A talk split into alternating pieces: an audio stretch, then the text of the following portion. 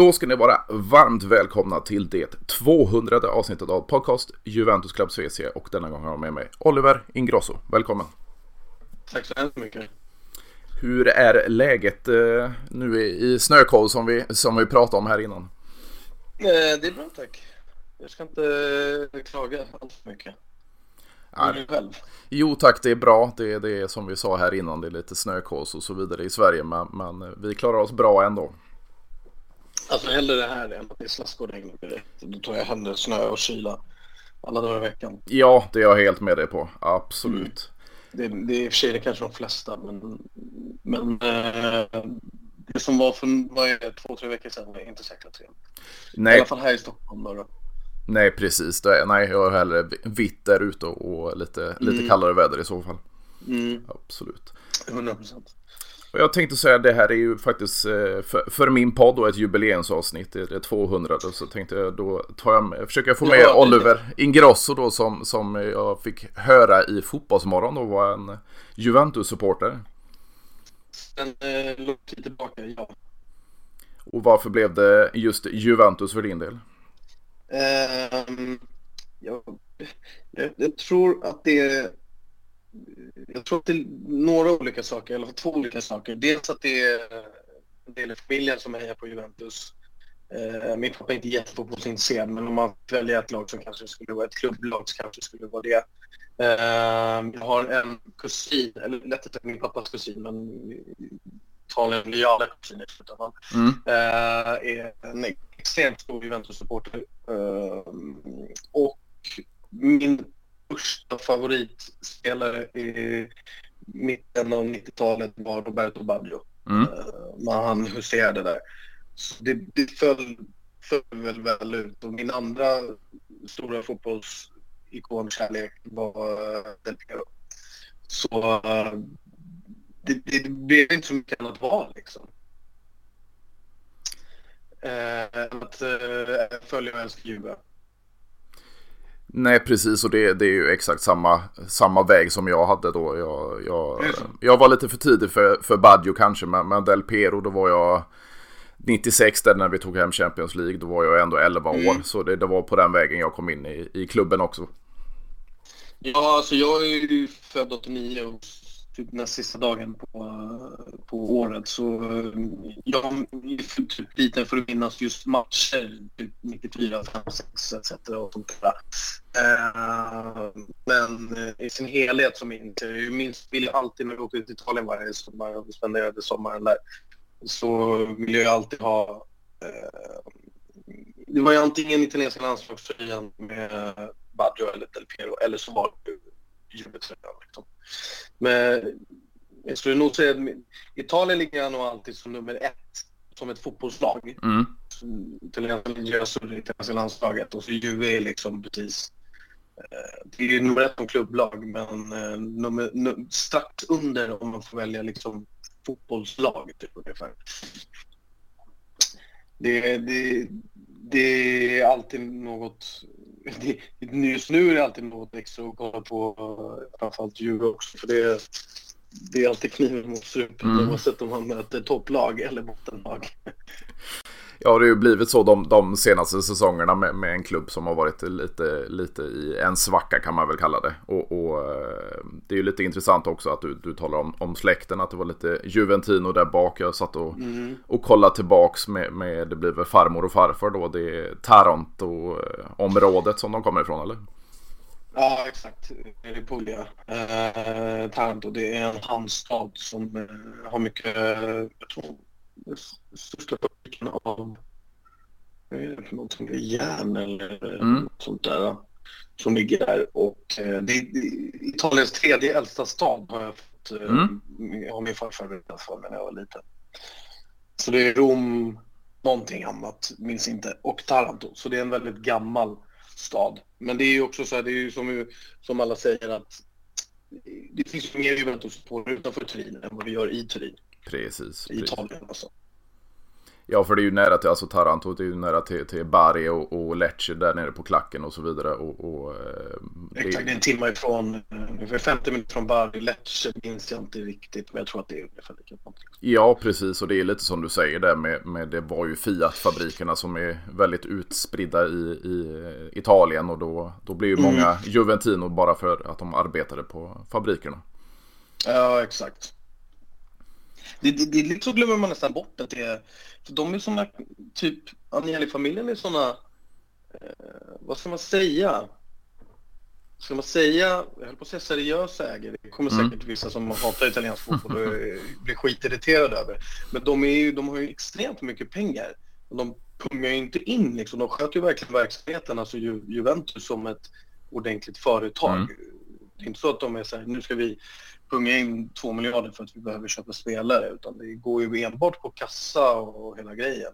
Jag tror att de är, kanske innan Newcastle blev uppköpt och grejer så var de femte plats eller fjärde plats eller någonting sånt där. Um, för uh, på rikaste ägare uh, inom fotbollen. Mm. Och, och Agnelli-familjen väl goda för 9 miljarder euro eller någonting sånt. Men det är inte så att de, och vilket jag uppskattar, att de gillar det. Att punga in Abramovic stålar liksom. Nej, precis. Och det, det, det, känns ju som är alltså familjen Angeli med, med kusin Elkan då som sitter som mm. vd för Exor. Det, det är som du säger, de sköter alla delarna som, som vad ska man säga, exklusiva företag. Juventus äh, är, är, en del, Eh, Ferrari är en del, Fiat är en del och så vidare. Och, och, det ska de absolut ha beröm för skulle jag säga. Och, och hyllas för. Sen har det ju varit, om vi tar Andrea Angeli då, vad, vad tänker du kring, kring de här svårigheterna som han har stött på de senaste åren? Alltså jag har alltid gillat honom som person. Jag har uppenbarligen aldrig träffat honom, men min uppfattning jag har fått och bild. Eh, jag har alltid tyckt om honom. Mm. Eh, han känns ändå liksom, eh, vad ska man säga, eh, smart, ordentlig, eh, vettig, eh, jag höll på att säga ärlig. Eh, får man väl också skit för. Så min generella uppfattning om italiensk fotboll ända sedan jag var liten, framförallt när jag var liten, det var ju att det var tabu att heja på det i Sverige. Mm. Eh, svenskarna avskydde italiensk fotboll och hatade när man hejade på det. Och eh, jag, jag, till exempel, jag, alltså, jag har ju stora minnen av liksom Frankrike, Italien. Mm. När de möttes i slutet av, av 90-talet, 2000-talet där eh, många gånger. Jag typ avskydde Frankrike när jag var liten för att det var så infekterat när de mötte varandra på fotbollsplanen. Eh, jag var ju ung och dum, liksom, hade ju inte mer vett i skallen och så. Men eh, då var det ju alla svenskar hejade alltid på Frankrike och tyckte ville inte med så de skulle ha ett tillfinger för att se Italien förlora. Det, det, var mitt minne i alla fall och det var alltid när man sa att man hejade på Juventus eller tyckte om italiensk fotboll eller Italien, eh, italienska landslaget så var det alltid ja. Och jag vet att Marcus Birro pratade här också i Club Calcio för mm. många, många, många år sedan. Eh, och då tänkte jag bara, det där är exakt vad jag känner mig också. Ja, precis det. Det har ju varit en stor rivalitet däremellan. Sen har vi ju haft diverse fransmän då i, i Juventus eh, genom åren också. Vi, vi har ju 100% Zidane och Deschamps och så vidare. Det. Thuram och, mm. och Trezeguet. Precis. Inte, inte glömma de som följde med ner i, i, i klaveret. Precis, precis efter Calciopoli så, så var det ju några, mm. några som lämnade och några som verkligen stannade kvar och, och klubb hjärta därefter. Mm. Det tror jag det få, få personer och få fotbollslag som kunde, skulle kunna få eh, så många att ändå följa med och göra det och vissa som var i sina bästa år. Jag kan tänka mig att många kanske under viss i Milan hade säkert också hanterat situationen likadant mm. på när Kärrtorp hade vid klubben. Men eh, jag tror det nog få utanför Italien som kanske hade gjort det. Och det var jäkligt fint att se att folk som inte var italienare som, som ändå tog det i hand också och eh, liksom eh, satte sig i den skiten så att säga. Det kan inte vara liksom, att tänka att världsklasspelare skulle husera i Serie B idag eller en annan liga är ju helt, det är helt sinnessjukt. Mm, mm. Ja, man kan ju se på, alltså vi har ju våran eh, svensk då i Zlatan Ibrahimovic som, som valde att då lämna och jag, jag ja. förstår i den, den, vad ska man säga, delen av hans karriär att han lämnar. Han kan inte spela i Serie B i den åldern han är på väg upp i karriären. Men att han lämnar för just Inter, det är, det är svårare att svälja. Ja, alltså jag både och. För jag förstår ju så här, han är ju bara också en kontrakterad person mm. som gör sitt jobb. Mm. Han har ju ingen, han har ingen affektion, känsla och kärlek för Juventus förmodligen på det sättet och det har han nog inte för Inter heller utan han ser det här bara som ett jobb. Mm. Uh, han, hans verksamhet han jobbar på har satt sig dåligt, liksom dålig plats och han måste byta. Så jag förstår ändå på det sättet eftersom det de, de är ju ändå anställda i slutändan och det är ändå personer, människor vi pratar om. Och de, jag fattar ju i viss mån att man tänker efter sitt eget bästa om man inte har någon direkt samkoppling till laget man spelar för. Däremot så är det ju också desto finare med människor som som då Del Piero eller Buffon som följde med, eller Totti som, och Maldini som har spelat hela sitt liv. Och, och, alltså Maldini vann ju så mycket, men Totti till exempel som har vunnit en ligatitel och vad är det? Två kupper typ eller något mm, sånt där på, mm. på sin höjd. Eh, som ändå valde att stanna och erbjuda från Real Madrid. Då kunde bli världens bäst betalade spelare eh, där och största summan, övergångssumman och hela grejen. Men ändå, det är ju... Alltså det är ju något otroligt vackert. Ja, vad tror du? Alltså dagens fotboll med, med så mycket pengar som i omrörelse och så vidare med, med de här stenrika Nej. ägarna. Alltså det, vi kommer ju aldrig få en bandera i, Italien igen. Nej. Nej, jag tror det. Framförallt inte nu när allting är så... Ven, allting ska kännas så... Man ska vara så inne och hypad hela tiden och sociala medier och hela grejen och sånt där. Jag tror att det är väldigt svårt att eh, få alltså få sådana personer som gör sådana saker igen i, i fotbollen. Det är få för att. Uh, alltså minst sagt. Det är, pengarna styr idag på ett helt annat sätt än vad de någonsin har gjort. Men vad tror du om en klubb alltså, som Juventus då som, som vi varit inne på. En, en familj då som har ägt klubben i hundra år som inte pumpar in pengar och så vidare. Men det, det känns ju om man tar eh, Manuel Locatelli, vi tar Dusan Vlahovic, eh, Federico Chiesa och så vidare som väljer bort bud från, från Premier League bland annat för att skriva på för en klubb som Juventus. Är det den familjära känslan, alltså att attraktionskraften finns kvar även fast vi inte är ute i Europa? Ja, det tror jag. Jag tror också att italienare är extremt måna om att bo i Italien. Mm. Eh, de brukar, det är lite som engelsmän, de flyger inte så väl över liksom, till andra länder. Ehm, de trivs nog inte så bra i andra länder. De vill vara nära familjen etc. etc, etc. Och Juve är ju ändå den största klubben i Italien och det är knappast tabu att spela där. där. Eh, Chiesa har faktiskt inte koll på hur han ställer sig i frågan, för jag vet att Locatelli är ju Juventido. Mm. Eh, Chiesa vet jag inte eh, vad hans kärlek faller direkt. Det kanske du, du säkert bättre koll på. Um, men det, alltså Locatelli skulle nog säga till exempel idag är nog min favoritspelare i laget. Mm. Uh, jag har gillat honom uh, innan också.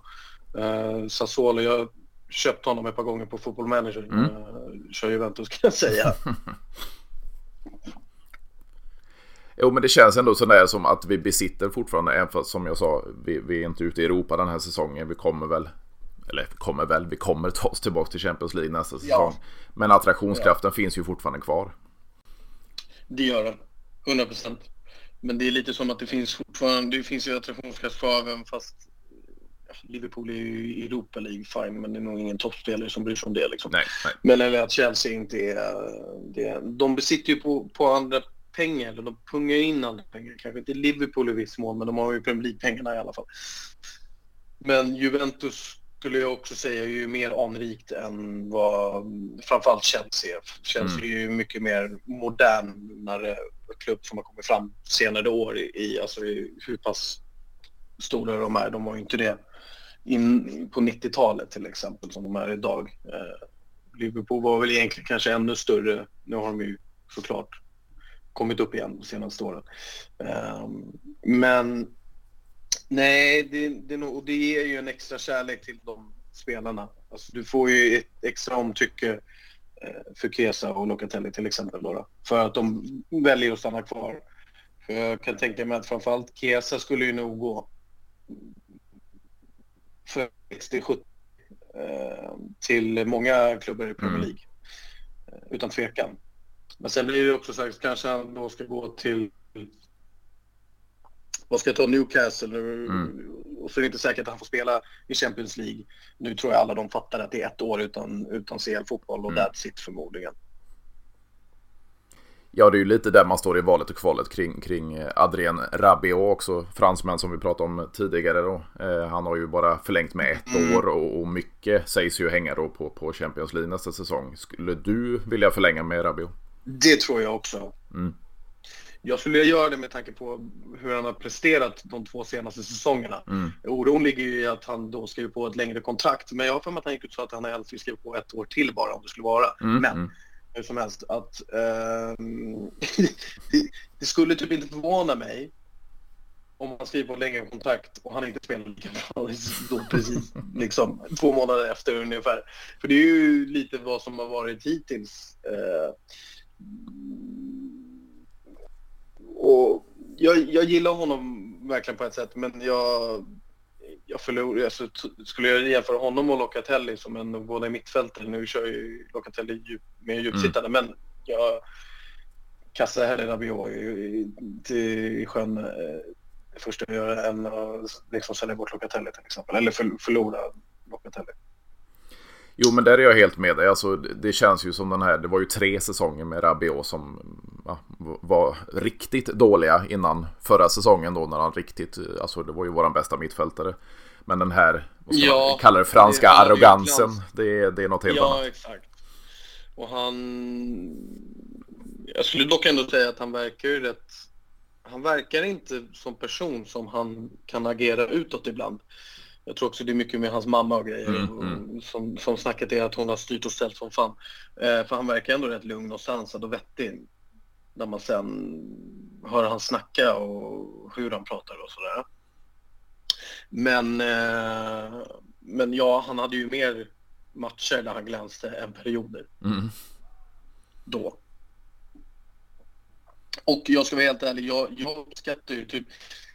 Jag gillar ju att satsa på egna spelare och alltså typ alltid när jag, spelade extremt mycket fotboll manager förut mm. och då gillade ju alltid hellre bygga lagen nerifrån från akademin så jag, jag tycker ju om sånt. Jag gillar ju att se liksom, de här unga spelarna som faktiskt har fått väldigt mycket chans det här året och, och eh, slutet av förra året.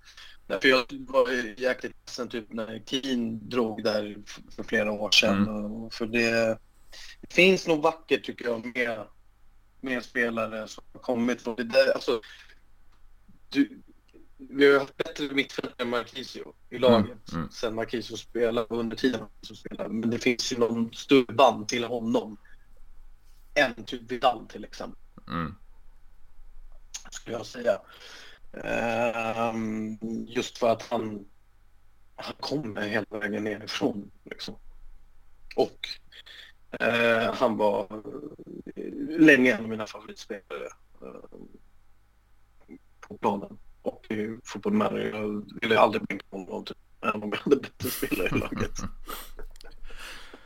Jo men det är samma här, alltså efter Del Piero så det, det var Marquisio som blev min absoluta favoritspelare under den perioden och, och det är som du säger, klubbhjärta, varit, jag tror han kom ja. till Juventus som åttaåring. Eh, ja. Nu har han även eh, sonen Davide då i, i ungdomslagen. Så. Marquisio är en stor, det är prinsen av Turin. Exakt, så ser jävligt ut också. Mm, mm. Inte så jävla dåligt heller. Nej, det är en fruktansvärt... Han verkar också som en jävligt trevlig människa. Person. Ju såklart aldrig på honom men det jag har märkt Ja, det är ju absolut en sån person som man vill ha med i klubben. Alltså, nu, nu är det ju viktigt det här med positioner i klubben. Man kan ju inte bara ta in klubblegender bara för att. Men, men Marquisio är ju verkligen en person som man skulle vilja ha någon sorts roll i klubben. Ja, jag skulle också säga att jag skulle påstå att det är nog Milan duktig på också. Och Juve är också jäkligt duktiga på att få spelare som inte kommer från akademin att ändå känna som de kommer från Mm, akademin. mm. fattar vad jag menar. Som. Chiellini eller Bonucci. Eh, Visst må Barzagli också, även fast han var, vad sjutton var han, 32 eller någonting när han kom. Eh, det blir som att de blir så väl omhändertagna och de anpassar sig så att jag tror många där ute som inte har så stor koll skulle säkert säga att Chiellini, men han har väl spelat i Juve hela sitt liv. Han har ju aldrig kommit från något annat lag. Det måste ju vara en akademispelare. Liksom. Köptes från en av de värsta rivalerna. Liksom. Mm. Eh, som, eh, ja, jag kan nog tänka mig att Fiorentina hatar Juventus betydligt mycket mer än vad Juventus hatar Fiorentina. Ja, det har ju blivit några affärer de senaste åren. Alltså Ja. med, med Bernadeschi och Chiesa bland annat. Så, så eh, ja, vi är ju inte alls populära i, i Florens. Nej, det är dock en av mina favoritstäder i världen. Mm, Jag älskar mm. Florens. Men hur tänker du kring, kring den här rivaliteten nere i Italien? Alltså för, för eh, svenska Juventino, eller vad man ska säga. Då är, då är det väl framförallt Inter som är den största rivalen eller hatobjektet eller hur man nu ska kalla det. Vad, vad känner du? Ja.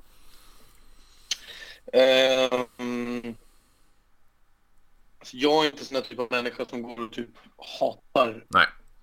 på Inter bara för att det är liksom stor rivalitet till Juve. Ehm, typ, typ som min kusin eh, har en kompis som är Inter-supporter och han skickar ju typ alltid när Juve förlorar eller någonting Mm. och vet, håller på sådär och grejer. Det där tycker jag bara är larvigt. Däremot så vill jag säga att jag tycker att italienska supportrar eh, har en helt annan syn på, Mm. eh, på supportarlagen och även de andra italienska lagen än andra har. Jag skulle vilja påstå att engelska supportrar de vill inte se ett annat engelskt lag göra bra ifrån sig i någon annan turnering. Medan typ, jag skulle nog påstå att en italiensk supporter som är på ett annat lag än Juve hejar på Juventus i Champions League för att det är ett italienskt lag. Mm, mm. Likaså att de gör det på Inter eller Milan eller någonting annat. Jag menar. Absolut. De supportar Italien efter de supportar sitt lag. Istället för att som en engelsk supporter supportar sitt lag och därefter finns det ingenting. En Liverpool-supporter ser hellre United splittras samman än att det ska gå bra för dem eh, ute i Europa till exempel. Och där skulle jag nog vilja påstå att italiensk fotboll är jävligt annorlunda. Så Du, du supportar Italien efter ditt lag. Liksom. Jag vet inte om du delar den åsikten. Jo, men jag har haft Det är så jag, jag har känt det. Jag har haft uppe den, eh, den frågan flera gånger i podden faktiskt. Att, att, Är det så? ja, absolut att vi mer, alltså även svenska supportrar av italienska lag, att vi, vi, Mm. vi kan ju inte, kanske inte hej, jag kan inte sitta och säga hejar på Inter i europeiska turneringar. Men jag tycker det ska gå bra för italienska lag. Exakt, så om det är typ att Milan möter eh, Barcelona. Mm. Du sitter inte och hejar på Barcelona för att du vill se Milan förlora. Nej. I alla fall, och, ska jag välja någon så väljer jag Milan såklart. Liksom. Precis, precis. Ja. Ja, men jag är helt med dig där och det, det känns som det är mer calciofiler som vi, vi, vi kallas att, att vi, vi håller på de italienska lagen ute i de europeiska turneringarna. Och det gör absolut inte Premier League-supportrar. Nej, det är en mycket större egoism där. ehm, i, det- i, ur den synpunkten vad det italiensk fotboll. Definitivt. Vad, vad, vad tänker du kring det här med, med om man tar utländska och inhemska ägare då? Vi har ju som sagt familjen Angeli då 100 år ägare av, av Juventus medan vi får se Inter är kinesiskt, eh, Milan är amerikanskt och så vidare. Vad, vad tänker du det viktiga med att ha inhemska ägare i Italien? Jo, på ett sätt är det, är det ju ändå det. Eh, och det är svårt för någon utomstående som inte eh, har en extremt stor kärlek för att förstå vad typ den italienska fotbollen innebär för, för Italien och förstå konceptet ut, utav det. Att till, till grund, Eh, så det är klart i grund och botten så skulle man helst vilja se att det antingen drivs av italienare eller att det är någon som verkligen förstår sig på och verkligen gör det bästa av situationen och inte ser det som en media, mediasak eller att tjäna pengar i slutändan av antingen hålla, hålla i plånboken eller göra större kapital när man säljer någonting. Eh, jag tror det viktigaste är dock, eh, skulle jag säga efter om det inte är en italienare, att den ändå har en stor respekt och förståelse för italiensk mm. fotboll. Uh, det skulle jag nog säga. Uh, och sen så det brukar komma lite mer det är lite roligare också när italienska ägare mm. äger lagen. Alltså, eh, om någon annan skulle äga Napoli så skulle det förmodligen, jag menar, det är inte så mycket, de gör inte så mycket väsen av sig, de asiatiska ägarna till Inter. Liksom. nej. Eh, medans eh, De, De Laurentis det, det, är lite mer, alltså, humor är fel ord, men det blir lite mer liv i luckan i alla fall. Jajamän. Det känns mer italienskt, det känns liksom spretigt och eh, det kan slängas ur saker hit och dit och typ nästan flyga tallrikar i väggen om du fattar vad jag menar. Absolut.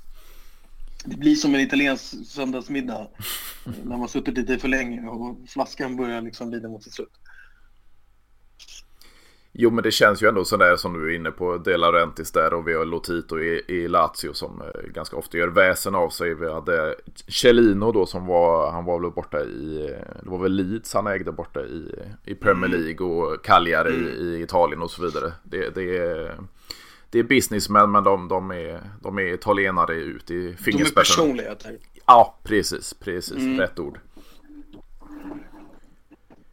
Jo men det känns ändå som, som det ska vara italienskt. Det är ju lite som jag har haft med Birro som du pratade om för, tidigare. Och, och, jag hade med en romanista i mitt senaste avsnitt här och vi pratade om det här med det var ju Palotta då som var tidigare president i, i Roma som har italiensk härkomst men är eh, från, från eh, Nordamerika då och han förstår ja. ju inte riktigt fotbollskulturen i, i i Roma eller i Rom eller Italien. Och nu har de ännu en amerikaner då i, i Friedkin som är väl någon Toyota-försäljare eller något liknande. Eller återförsäljare. Mm. Eh, men han säger att han är på plats hela tiden och, och förstår mer kulturen. Men det spelar ingen roll heller. Det, ja, okej, okay, det är en annan femma. Mm. Eh, för du, du måste ju du måste ju sätta dig in i det också. Det mm. räcker inte med att bara dyka upp och titta på fotbollen. Du måste ju sätta dig, det kanske blir så per automatik att du sätts in i det.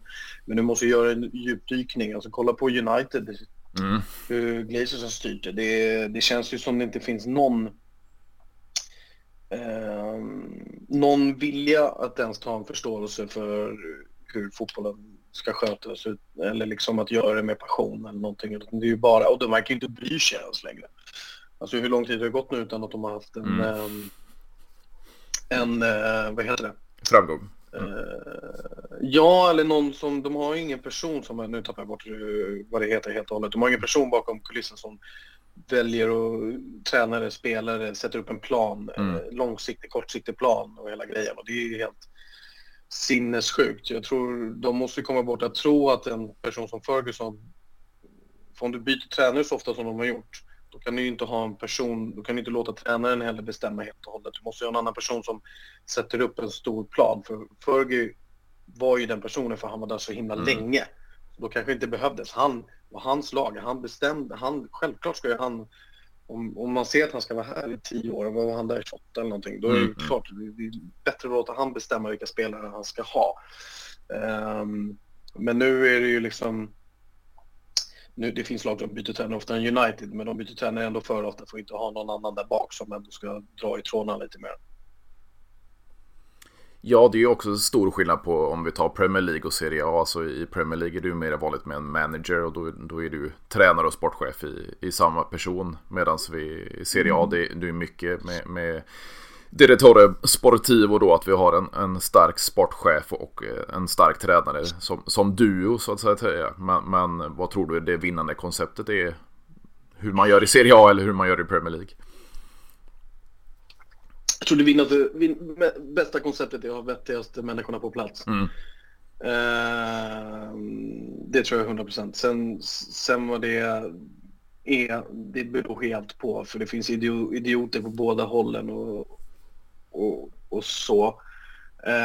Um, så det kan nog både bära och brista. Vi ju, gjorde ju lite konstiga val, uh, lite väldigt osäkra val, väldigt ovanliga till Juventus efter Allegri drog uh, förra gången. Mm. Uh, skulle försöka göra någon modern grej med Pirlo, vilket jag tyckte du Så när man såg de tre första matcherna han tränade, då var det mm. så här, shit, det här, det här kan fan vara någonting på riktigt alltså. Eh, alltså mer modern fotboll, spelet mm. såg bra ut, eh, hela grejen. Sen så blev det ju inte så efter det. Eh, och de försökte ju också in med Sarri där och försökte modernisera det. Nu är det ju tillbaka igen till Knivsryd-fotbollen, vilket är väl det man är uppväxt med. Um, uh, men, men när man, ju äldre man blir, eller ju äldre jag har blivit och man fattar mer vad det innebär. För när man var liten så kanske inte man, man förstod inte hur, hur liksom stressfullt det var på samma sätt. Typ, kom, liksom, man kollade på italienska landslaget också. Det var, var ju väldigt ofta kniven mot strupen mm. där också. Uh, och jag skulle också säga att italiensk fotboll generellt, inte både klubblag och landslag, har en tendens att förstå den dåliga situationen de sitter i när det redan är för sent. Mm. När jag var och såg på Italien mot Sverige, första matchen här, mm. Eh, när Sverige vann med 1-0. Tror jag att det var som sen gjorde att vi inte kom med till eh, VM där. Mm. Mm. Uh, så var jag där med min mamma och såg och jag sa till henne direkt efter, jag bara, det är kört, vi kommer inte komma med. För de kommer fatta för sent. De kommer säkert fatta sista 30 minuterna, okej, okay, vi måste öka takten här för annars mm. är vi ute. Och det var ju typ exakt det som hände. För det, det har hänt så många gånger innan. VM 2010 också. Mm. Skitdålig första två matcherna. Sett in Di Natale sista matchen och han levererar som fan. Och då var det redan kört. Då var det liksom så här, men ni måste fattas tidigare att det, det är en dålig första match. Men ni måste fatta tidigare att ni måste öka växeln för att man kan inte bara luska sig fram och tro att det ska lösa sig av sig själv. Ni måste sätta er i situationen där ni ska se till att det löser sig. Ingenting ska bara, vi väntar inte på att pusselbiten ska falla på plats. Det skulle jag säga är rätt genomgående i både landslag och klubblagsfotboll i Italien. Kanske är den mentala aspekten hos folk. Jag men, men på, på tal om just det, vad, vad, vad, tänker du alltså för Juventus del, för landslagets del och italienska fotbollens del? För det är ju mycket det gamla Catenaccio och, och, att man, man, eh, man håller en 1-0-ledning eh, till sista mm. minut och så vidare. Tror du att Italien måste modernisera sig där också och följa med fotbollsutvecklingen? Eller tror du att det kommer fortsätta att fungera? Nej, men det har de ju, alltså italienska landslaget har ju moderniserat sig med, från Mancinis tid. Mm. Och nu Spalletti kör ju en liknande fotboll också. Mm. Så där, där, det var ju extremt trevligt att se Italien. I alla fall fram till, vad var det? De var, de var ruggigt bra fram till Belgien. Så var de mindre bra mot Spanien där i EM. Eh, de var ju väldigt trevliga att titta på. Mm. Det var extremt liksom fri fotboll och Eh, på, de var väldigt framtonade. Eh, så hade vi lite mer tur mot Spanien och i viss mån mot England också. Men det kändes som att det låg i luften att vi skulle vinna och, och, oavsett vad. Och att jag, jag tror väldigt mycket på historia. Um, det är därför till exempel Real Madrid uh, var de vann CL-finalen mot uh, P, nej, vad fan var det? City va? Ja, precis. För att de är vana vid det där. Inte bara som spelare, det är som klubb de är vana att vara där. Det, det, där medför mycket. I England, Italien är mer vana att vara i finaler än vad England är. Och det där, även om spelarna inte är vana vid det så är la, landet det. Liksom. Det där tror jag väger till rätt mycket. Så till exempel i finalen mot England i EM, EM där då. Men eh, jag tycker att Spalletti eh, också kör en rätt trevlig fotboll med italienska landslaget. Eh, Juve vill ju inte göra det. De, jag menar, vinna är ju allt. Mm. Uh, det finns ju inget annat. Sen hur man gör det, det spelar ingen roll. Självklart, ur en egoistisk, egocentrisk synpunkt så skulle jag kunna tycka det var kul och se lite mer mod och mer mål. Mm. Men ska man välja och sluta sexa, sjua och ingen Europafotboll eller ingen Champions League framförallt då till exempel. Eh, faktiskt vara där uppe och nafsa mot toppen och kanske vinna och hela grejen. Det var det enkelt i slutändan. Ja, precis. Och det, det, känns ju som vi fick se igår då, det var i Coppa Italia, åttondelsfinal mot eh, Salernitana. Och, och det blev ju 6-1 med ett ganska roterat lag dessutom. Så nu fick vi se målen. Men det, jag stod tyvärr i köket på restaurangen mm, och mm. jobbade så jag kunde inte se matchen. Men jag hade känt på det innan, för jag tycker alltid med Allegri.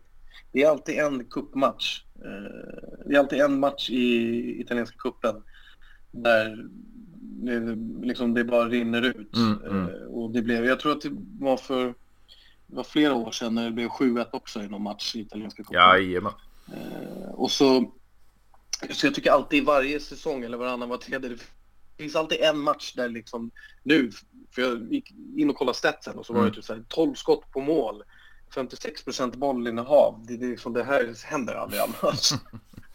och jag bara visste, jag tänkte innan jag bara lovat dem, och plus att jag inte kunde se matchen, jag bara lovat att de kommer gå ut och liksom mm, mm. göra helt kaos. Vilket var fallet. Och så kommer vi gå vidare till, säkert vi kommer vinna två matcher med tre måls marginal resterande av halvåret som är kvar. Resten är, det är 4-5, 2-1, 2-0 matcher och resten är 1-0 liksom. Ja, det känns ju dessutom extra roligt att vi mötte, vi möter ju samma lag på söndag i ligan och då kommer mm. det väl bli 1-0 till oss. Alltså det, 100 procent! Eller till, till och med säkert 1-1. Ja, ja. Absolut, absolut. Och det känns ju så här, vad, vad, vad, tänker du då kring, kring Massimiliano Allegris fotboll? Är du bekväm? Alltså skulle du vilja ha kvar han nästa säsong också när kontraktet eh, fortfarande sträcker sig? Eller vill du se något ja, annat? Alltså, ja, jag, jag älskar Allegri. Jag tycker han är skitnice som person. Och typ när han sa det här med Bonucci till exempel när han kom tillbaka. att Bonucci hade sagt att han ville kaptensbinda. Man kan gå och köpa en på torget. Precis. Jag dör för sånt där. Så jag älskar honom som person. Alltså, för min egen egoism och för mina egna nerver och lugn såklart som 17 att jag skulle vilja se mer en, en mindre pragmatisk fotboll. För jag skulle vilja påstå att han får oförskämt, oförskämt mycket cred för sin fotboll för han är mer pragmatisk än alla andra. Mm, han är mer mm. pragmatisk än Simeone. Han är mer pragmatisk än Mourinho. Mm. Och han jag kanske har fel, men jag tycker inte han anses lika pragmatisk som de gör i gemene man. Mm. Men han är mycket mer. Alltså, mot Roma så det var inte vi som ägde bollinnehavet, det var inte 50-50 heller. Nej, nej, nej. Så eh, folk tror inte jag fattar, för han får så mycket cred för att han ändå vunnit så mycket också. Mm. Uh, men folk tror inte jag ser riktigt vilken typ av fotboll ordentligt han, han verkligen spelar. Men eh, jo, jag kan säga efter förra säsongen så var jag så här, men alltså kom igen. Det, nej, det, någonting har hänt, det kommer inte gå. Men ja, efter nu så det är klart han ska få, få ett år till, tycker jag ändå. Jag skulle också vilja påstå att jag tror han verkligen har egentligen en annan fotboll i sig. Mm. Det har man ju sett till exempel vissa matcher i serien när, när det verkligen har behövts och man har verkligen varit tvungen att komma tillbaka. Då har ni gått ut från första, första sekund och visat en annan typ av fotboll som varit jävligt rolig att titta på och gett mycket, alltså mål till exempel. Mm. Eh, men all, jag tycker också att alla borde få göra som de vill. Och vill han spela en viss typ av fotboll så är det verkligen upp till han att uh, göra det och se till att det funkar. Och gör det så har man ingenting annat att säga om. Egentligen. Nej, och vad, vad, vad, tänker du kring det? Alltså hans fem första år och första sessionen. Det var fem ligatitlar, det var x antal eh, Supercoppa och eh, Coppa Italia titlar, mm. två CL-finaler. Två CL. Men om du tänker vilken trupp han hade på den tiden, alltså det var ju Buffon i mål, BBC i backlinjen, ja. eh, mittfält ja. med, med Pirlo, Marquisio, du hade Kedira, Matuidi och så vidare. Är det skillnad på truppen som gör det eller är det Allegris fotboll som, som inte hänger med eller vad man ska säga. Alltså jag skulle vilja påstå så här, med den fotboll han spelar så tror jag det är större betoning att ha bättre spelare. Mm. Uh, det är säkert många som skulle säga emot mig här. Men jag tror att vara mer modig så skulle du ändå klara dig. Uh, för det, det, du är mer kaxig. Mm. Så du skulle ändå klara dig på ett bättre sätt med mindre bra spelare. Uh, jag tror att med den fotboll han vill spela så är det av större vikt att du har bättre spelare, alltså ju bättre spelare så bättre kommer det gå. Det mm. går ju i sig att anpassa till allting, men förstår du vad jag menar? Ja, absolut. Eftersom man får du får 0,3 chanser per, per match liksom. Nu, nu är jag sarkastisk där lite, men det är inte så många chanser man får. Då är det kanske av större vikt att ha någon som faktiskt kan sätta dit dem också. Jag, tror att jag, jag tycker lite synd om Vlahovic till exempel, mm. för han, han, han hade nog inte gjort så få mål i ett annat lag till exempel. Nej. Som han gör i Juve generellt. Um, så, och han verkar ju också ändå vilja liksom, har inga problem och han vill stanna och han verkar gilla Juventus och fan och Allegri och hela grejen också. Så det är ändå cred till honom som ändå push, pushar på och står ut nästan kan man säga. För jag tror hade han gått till, till många andra lag så hade man nog sett en helt annan spelare, i alla fall en helt annan målskörd från honom, tror jag. Men det är klart det är skillnad på lag. Alltså, det, det är mittfältet, vi var ju tvungna att alltså, bänka Marquis många gånger mm. för att han inte fick plats. Precis. Så det är klart det, det är stor skillnad och jag tror inte... Jag tror Locatelli, hur, hur mycket man än gillar honom så hade han nog varit tvungen att bli såld i det laget istället. Mm. Liksom. Mm. Så det är klart det är stor skillnad, men jag skulle också vilja påstå att han blev, jag kanske har fel i det här, eh, men jag skulle nog kanske vilja påstå att det blev mer pragmatiskt när han kom till Juve, för jag vill inte minnas att hans Milan var, var, var, var så satte sig i så långt bak på planen som Juve brukar göra. Nej, absolut inte. Och, och, det var ju ett väldigt bespottat beslut. Alltså tre år med, med Antonio Conte, en riktig Juventino mm. på, på spelarfronten också. Mm. Och ta in en, en Massimiliano Allegri som inte har några kopplingar alls till, till Juventus. Han, han har ju blivit en riktig Juventino. 100 procent. 100 procent. Sen tror jag också det är inte bara aspekten han vad tjänar 9 miljoner mm, om mm. året tror jag. Alltså som vi pratade om förut, de driver ju den här verksamheten som en ordentlig verksamhet. Mm. Uh, och de spottar inte iväg de pengarna bara för att sparka någon som, om det inte går käpprätt åt helvete. Mm. Uh, det gör de inte. Framförallt inte med hur ekonomin har sett ut på sistone och, och, och hela grejen. Däremot kan jag kanske tycka, kanske inte, jag tänkte när att de köpte Ronaldo när han fortfarande var kvar. Mm. Men å andra sidan har Ronaldo spelat också en hyfsat pragmatisk fotboll mm. i Portugal. Mm. Inte på samma sätt, men ändå liknande i viss mån. Uh, men där var också en anledning till att han ville gå och fick gå. Att för att utnyttja Ronaldo till fullo så måste vi kanske ha in någon som vill spela mer spel. Liksom. Mm. Så man, såld, man gav bort rätt mycket offrade rätt mycket rättare sagt för att göra Ronaldo glad eller för att få, få han att glänsa så, så mycket som möjligt.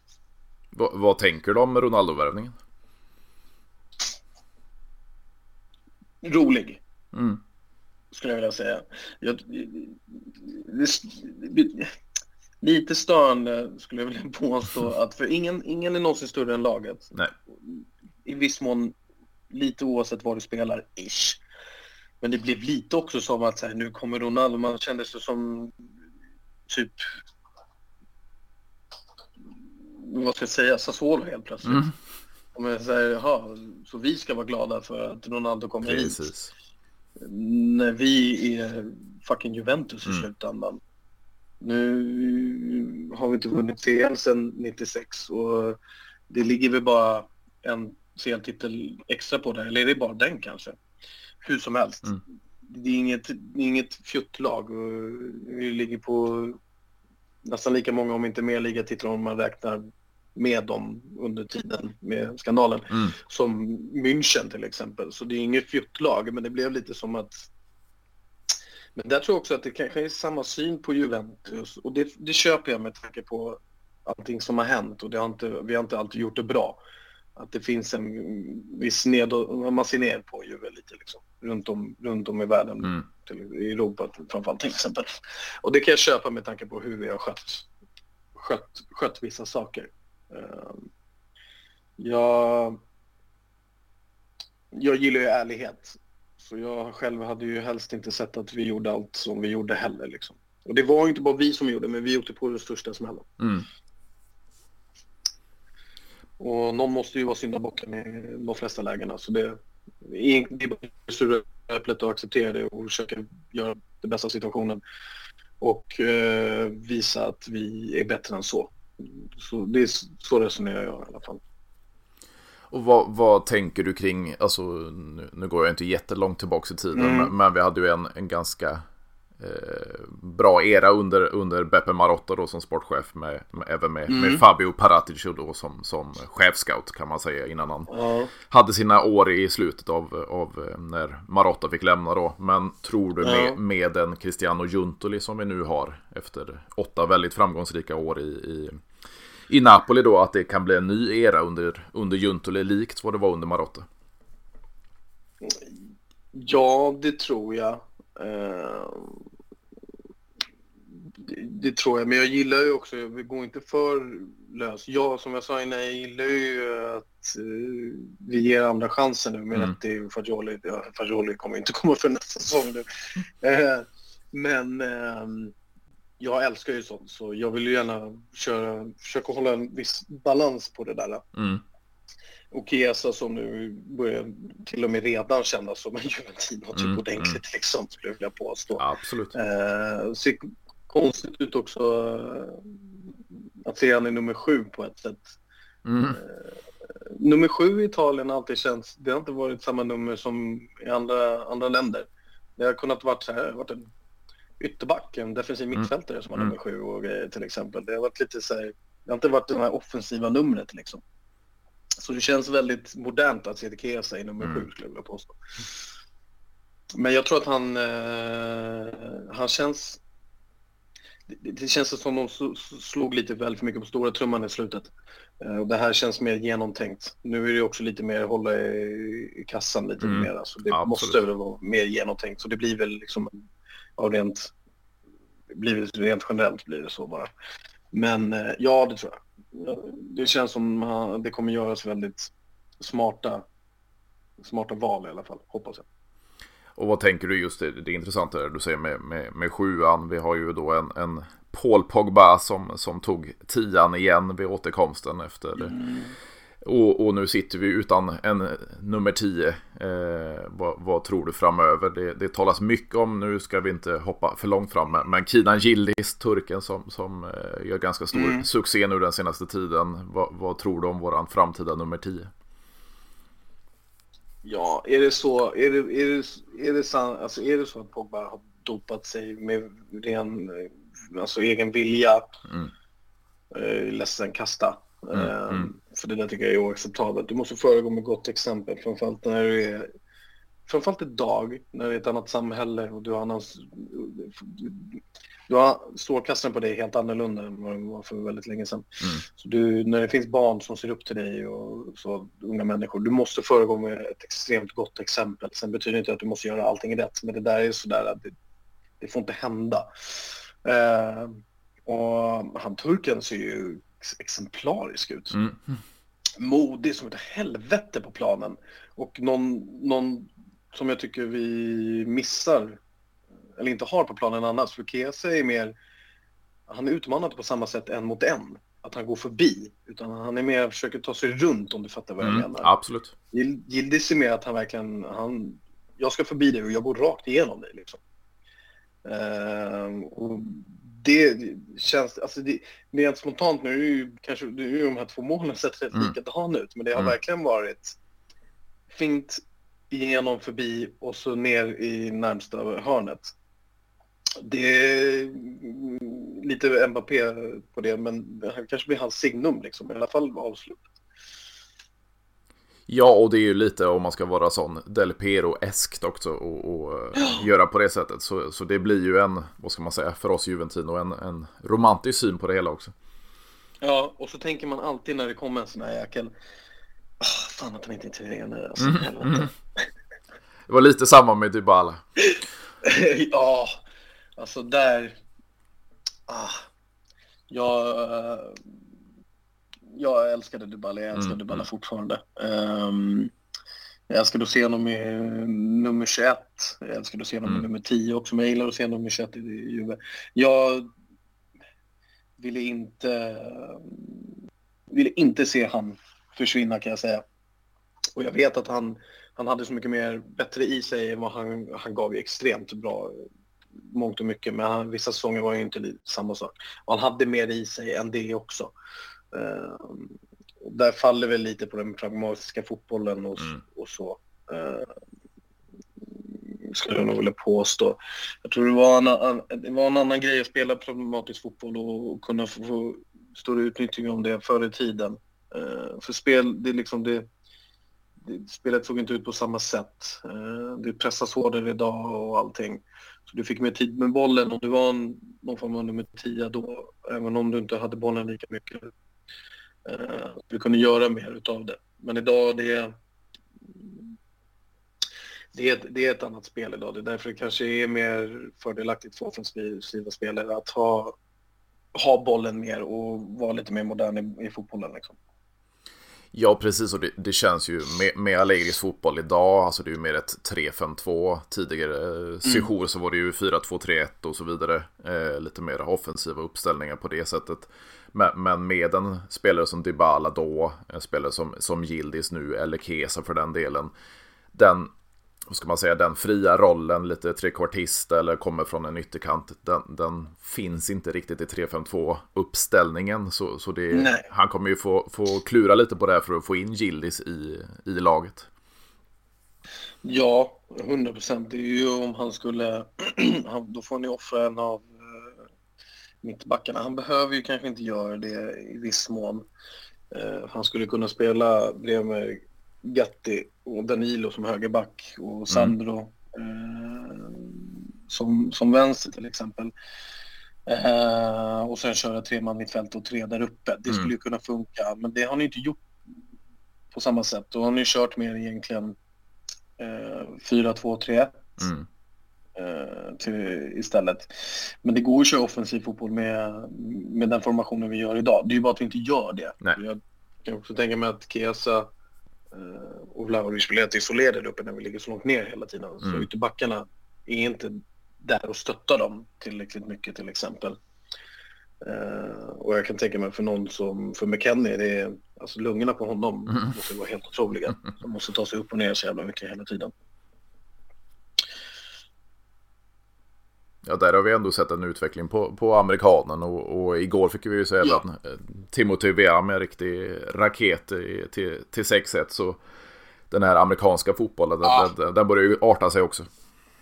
Ja, jag säga, jag körde med Kenny på Football Manager när jag ville få in honom.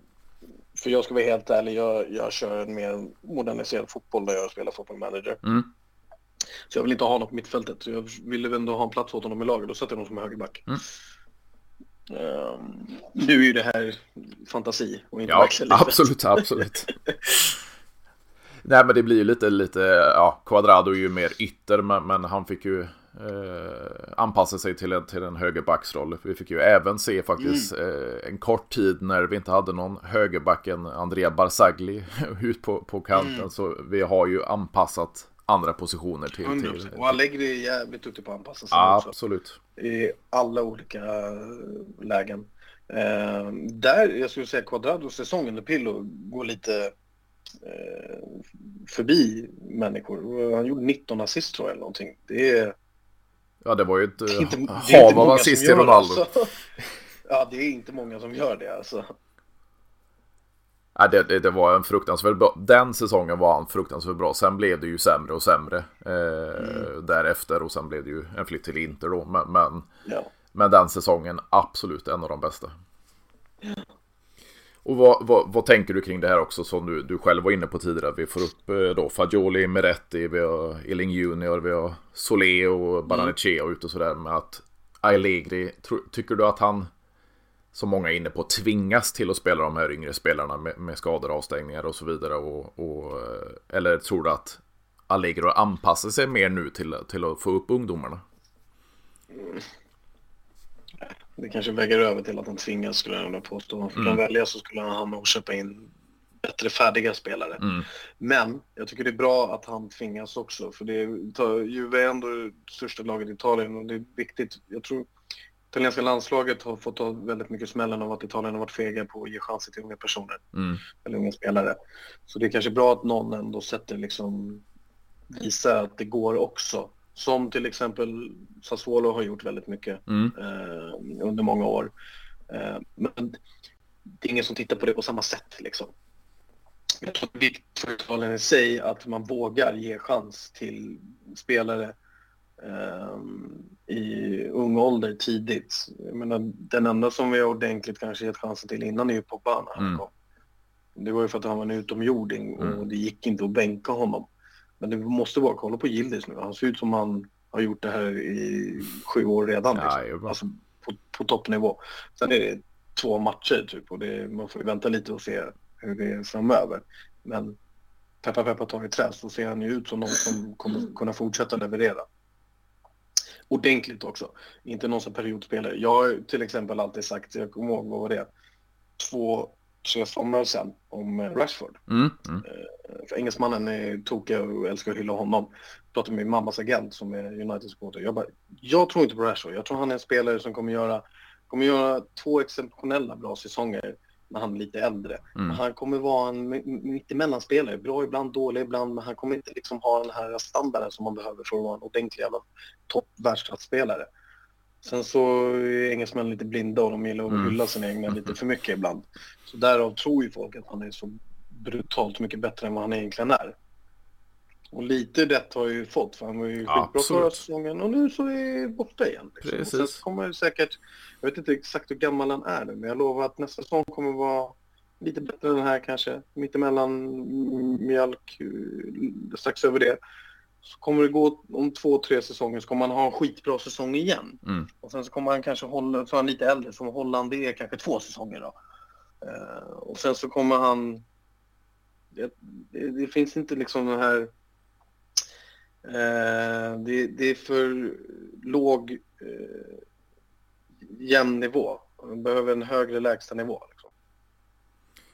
Ja, precis. Och det, det, känns ju som spelare väljer en klubb som Juventus. Ta, ta i Kina Gillis då. Han kommer ju faktiskt från Bayern Münchens eh, ungdomslag och, och eh, okay. nobbade diverse Premier League-klubbar. Nu har man nobbat eh, Galatasaray, Fenerbahce och Besiktas tror jag som har varit ute efter sin, sin landsman och så vidare. Och han väljer mm. Juventus på grund av projektet och, och, och klubben mm.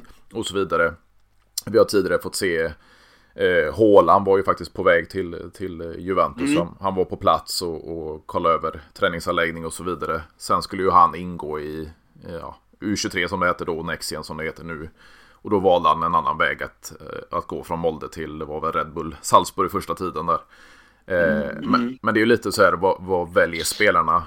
Eh, Patrice Evra sa ju det, går du till Manchester United, ändå som man spelar i många år för, det, det är för pengarna. Går du till en klubb som Juventus, då är det för, för att det är Juventus. Ja, exakt. Han var ju också en... Man ogillade inte att ha honom där. Nej. Han, han är Nej. en väldigt skön typ. Alltså.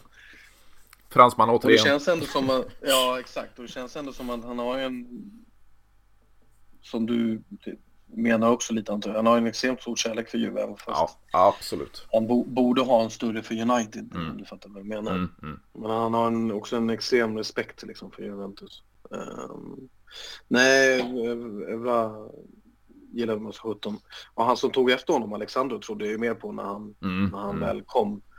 Um, kanske kunde utnyttjas på lite bättre sätt och, och sådär. Och så. Men um, det har inte riktigt gått. Nu verkar det som att han håller på att dala ut och som jävligt snabbt mm, alltså. Mm. Tyvärr. Ja, sen har vi ju lite på uppgång. Alltså, vi, vi har ju varit utan kanske den kvaliteten på ytterbackarna de senaste säsongerna. Men, men eh, nu, mm. nu missade du ju gårdagens match, men Andrea Cambiasso, det, det ser fruktansvärt bra ut måste jag säga. Mm, det håller jag med om också. Det, det, det där går. är också lite mer, där gillar jag också lite så här, men vad sjutton är det här då när mm, han mm. kom in? Typ, så här, inte så stor koll och så hyfsat ung och sen så vågar jag chansen och så levererar han faktiskt. Liksom. Mm. Så, så gärna, gärna mer sånt för nu vi har inte bästa laget i, i ligan. Det får man ju verkligen mm, säga att mm. Inter har på papper i trupp och hela grejen. Ehm, men det går inte så jävla dåligt ändå. Så Nej, precis. någonting rätt gör han och uh, det, det, kanske är bra för lägger också att det blir som en wake-up call, men det går ju faktiskt också. Man behöver inte alltid ha köpa färdiga toppklasspelare som både han och Conte generellt vill till exempel. Nej, precis. Och det, det, det, känns ju som att vi, vi är på väg åt rätt håll. Vi kommer ju få mer kapital med, med Champions League-spel nästa säsong och så vidare. Eh, och, och, det känns ju som Allegri håller ihop laget som du säger. Vi är inte bäst på papper kanske, men, men vi, mm. vi, är uppe i toppen. Det är bara två poäng upp till, till, till Inter. Vad, vad tror du om, den här säsongen? Kan det bli en, en scudetto? Min magkänsla säger nej. Jag mm. tror inte, inte för bra på pappret. Det beror på hur långt de skulle gå i CL och hela grejen. Och hur mycket de behöver ta ut sig där. Men jag tycker de har tillräckligt bred och stark trupp för att klara av det ändå. Mm. Um, å andra sidan spelar ju en sån typ av fotboll som det säger att det bästa laget behöver inte vara det som vinner.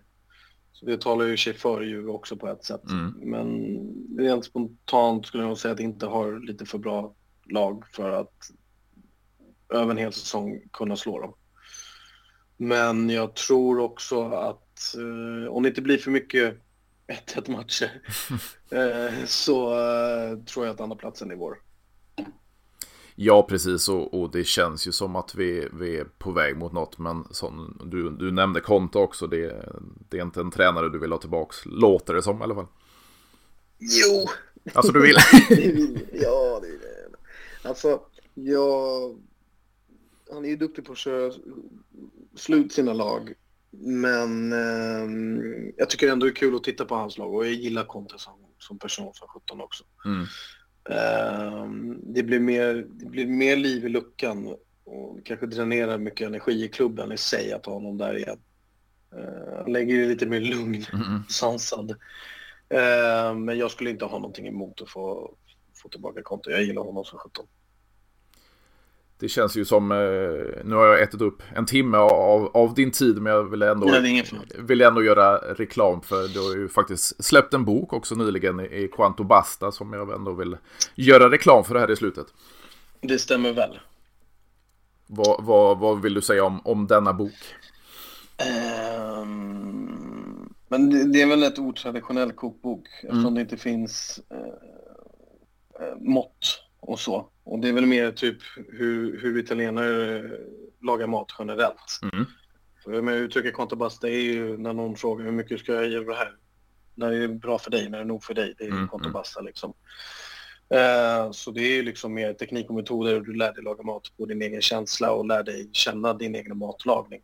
Så du, och du behöver inte följa punkt och pricka alla ingredienser jag har utan ta metoderna och tekniken, hur du går tillväga för att göra den här tomatsåsen till exempel eller en annan tomatsås mm. eh, eller andra rätter. Och så kan du liksom ha det som en vägledning istället som att du ska följa det slaviskt. Så tror jag och hoppas jag att man lär sig laga mat bättre och mer ordentligt. Känns som... För jag tycker inte att någon ska säga jag ska inte säga till dig hur mycket salt du vill ha i maten, för det är en helt personlig uppfattning. Ja, mycket man, salt man gillar. Älskar du vitlök? Ha i mer vitlök då, vad är mm. grejen liksom? Mm. Det finns ingen, så, två klyftor. Men alltså, okej. Okay. Om du vill ha tre, kör det då i sådana fall. Eller en.